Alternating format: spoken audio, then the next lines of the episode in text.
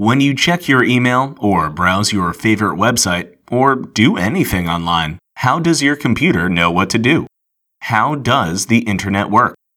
Well, when you click on a website, your computer sends a message to that site's web server, the server that hosts that website.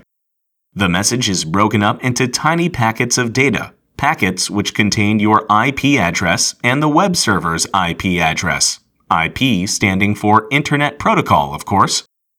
An IP address tells the network of routers connecting you to your favorite website how to connect the two. Sometimes those routers will route the packet from your computer to that website directly.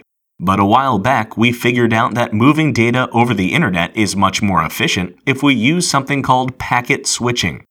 Packet switching is when your message gets divided up into tinier packets, which are sent along different routers and switches on its way to your destination website.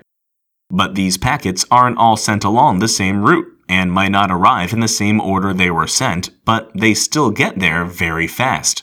As quick as a mouse click, in fact. Once a website receives all the packets of data you sent, and those packets are reformed into your original message, in this case, clicking on something on the site, the site will reply back with its own packets of data that arrive on your computer screen milliseconds later. And that's the internet.